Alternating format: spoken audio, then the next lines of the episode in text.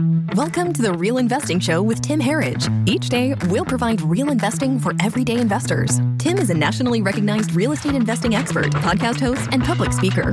He built his businesses from the ground up and is here to help you do the same. Here is your host, Tim Herriage. Welcome back to Real Investing. I'm Tim Herriage. Thank you so much for stopping back by. Today, Mike writes, how can you take advantage of the next opportunity with the private private money lender? Mike, that's a great question. Thanks for taking the minute to write that in. So, private money lenders, too many people hear of a private lender and they think that that person is an idiot. They think that it's someone that they can get to give them money that they shouldn't give them. And it's honestly just the wrong way to look at it. And it's probably why so many people have trouble raising private money because really and truly, the first thing with a private money lender is trust. And the way you act and, and, the way you are is going to build that trust. And what I'll say too is the most important thing in this business is a track record. I keep saying it, and I, I, I want to keep saying it until like it just becomes ingrained in people's head. It's the one thing in this business you cannot buy. You can buy almost anything you want in this industry, but you cannot buy a track record. You can partner with someone that has a track record, but it's still not yours. It's theirs. So, one of the best things you can do to take advantage of something of, of the next opportunity with a private money lender is to build a track record and to keep track of your track record.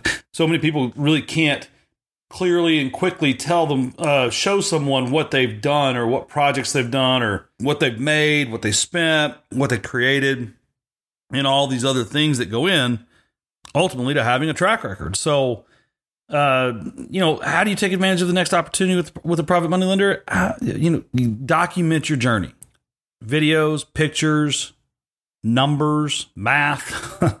uh, really, just uh, doc- document your journey and tell the truth and build a relationship before you ask for money.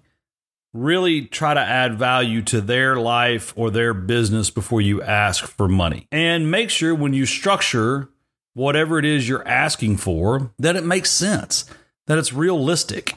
Don't ask for 0% interest. Don't ask to never make a payment. Don't ask to not pay points unless you really think that that person that's what they want, right? Figure out what they want and find a way to make the transaction meet their goals. Mike, hope that helps. Thanks for tuning in. Thank you for listening for everyone out there. Remember, hop on over to ihavelunchmoney.com, submit your questions. I'll see you tomorrow. Thank you for hanging out with us today on Real Investing. If you have questions, comments, or feedback, please visit ihavelunchmoney.com. Tim can't wait to hear from you. We're always grateful for your reviews, and if you enjoyed this episode, please subscribe and share it with your friends. Remember, the business is the vehicle, not the dream. See you next time. The preceding program is provided for general education purposes only and does not constitute legal, tax, financial, investment, or other professional advice. No information contained in this program should be construed as financial, investment, or legal advice from any individual, author, host, or guest. You should always consult a financial advisor before investing.